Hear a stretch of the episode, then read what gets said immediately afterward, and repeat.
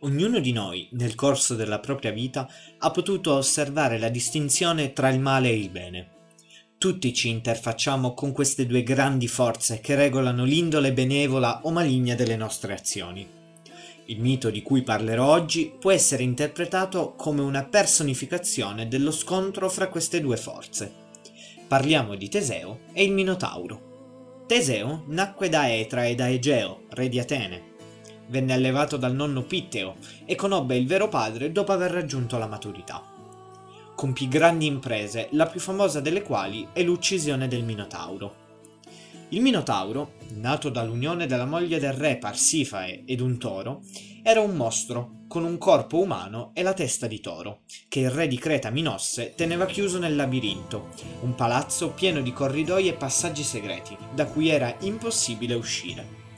Il figlio di Minosse, Androgeo, ebbe una lite con dei giovani furiosi ateniesi, che lo uccisero da quel momento il re decise che ogni nove anni la città di Atene, allora sottomessa a Creta, avrebbe dovuto sacrificare sette fanciulli e sette fanciulle, mandandoli a Creta con lo scopo di essere dati in pasto al Minotauro. Già da tre anni una nave con i fanciulli richiesti partiva per Creta, quando Teseo disse a suo padre Lascia partire anche me sulla nave dalle vele nere. Se riuscirò a uccidere il mostro, te ne accorgerai subito, perché in segno di vittoria metterò delle vele bianche al posto di quelle a lutto. Arrivato a Creta, Minosse accolse con disprezzo il figlio di Egeo, al contrario di sua figlia Arianna, che se ne innamorò all'istante.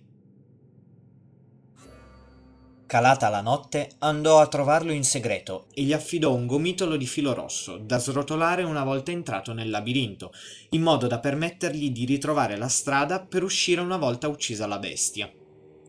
L'indomani Arianna attese fuori il suo eroe, mentre Teseo avanzava nel buio verso il mostro. Accanto a lui, piangendo, camminavano i fanciulli ateniesi destinati al sacrificio. Quel mostro è invincibile, divorerà anche te, dicevano al loro principe. A un tratto s'udì il terribile muggito del Minotauro, che s'avventò contro Teseo a testa bassa.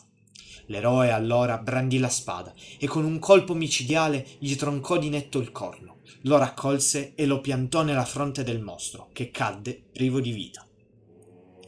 Di corsa, Teseo e gli altri fanciulli, seguendo il filo di Arianna, raggiunsero con facilità l'entrata del labirinto. Teseo però, ancora emozionato per l'impresa riuscita, sulla via del ritorno dimenticò di issare le vele bianche. Alla vista della nave del figlio, il padre, vedendo issate le vele nere, lo credette morto e data l'incontenibile sofferenza per la disperazione, Egeo si suicidò, attribuendo così il suo nome al mare più famoso di tutta la Grecia. Come ogni leggenda che si rispetti, fantasia e realtà tendono ad unirsi in un unico racconto, e questo mito non è da meno.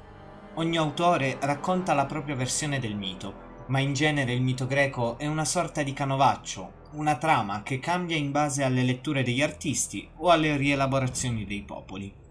Quel che è certo è che sin dai tempi antichi si tramandano testimonianze della lotta tra il Minotauro e Teseo, ne è un esempio un'anfora proveniente da Tinos, nelle Cicladi, risalente al 660-670 a.C., in cui figura la prova più antica dello scontro tra il mostro e l'eroe, anche se qui il Minotauro è un essere dal corpo taurino e la testa umana. Un esempio nella letteratura di questo mito lo troviamo in un frammento di Saffo, poetessa di Lesbo del VII secolo a.C., la quale attesta la conoscenza del tributo di sangue richiesto agli ateniesi da Minosse. Sembra quindi che il mito fosse già popolare nel VII secolo a.C., ma alcuni dei suoi personaggi, come il Minotauro, risalgono a epoche ben più remote. Ad esempio, il Minotauro in antichissime raffigurazioni veniva ritratto con il ginocchio piegato e una stella, che ne suggerirebbero la natura divina legata a Helios, il Sole. Col passare del tempo, però, la figura di Teseo divenne preponderante rispetto a quelle marginali della bestia o di Arianna. Lo scontro e la vittoria sul Minotauro diventò il fulcro del mito con cui venne celebrato l'eroe, come narra Plutarco in una biografia del fondatore di Atene contenuta in Vite parallele.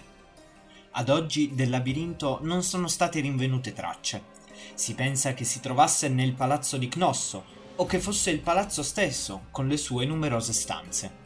Statuette e affreschi sono stati rinvenuti a Cnosso, databili tra il 1700 e il 1400 a.C., che raffigurano degli acrobati che saltano sui tori, ovvero la taurocatapsia, letteralmente il salto del toro, che veniva praticata in occasione di cerimonie e sacrifici. Durante il corso della storia il mito è rimasto vivo nell'immaginario occidentale in cui in ogni epoca ognuno si identificava con un protagonista diverso. Ad esempio Atene tesseva le lodi di Teseo, a Roma Ovidio e Catullo cantavano il dolore dell'abbandono di Arianna, mentre invece nel Medioevo cristiano il labirinto divenne il simbolo del peccato e dell'errare dell'anima.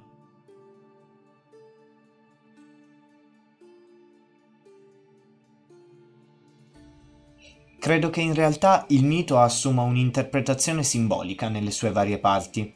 L'avventura di Teseo attraverso il labirinto può significare la via che l'uomo compie alla ricerca di se stesso.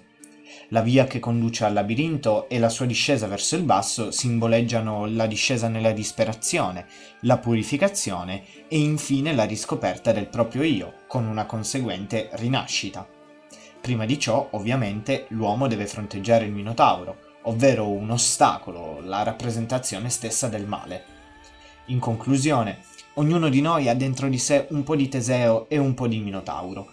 Sta a noi se far prevalere le buone azioni con al nostro fianco l'aiuto delle persone che ci amano, come Teseo e Arianna, o essere spietati e brutali, impedendo le imprese altrui, come il Minotauro.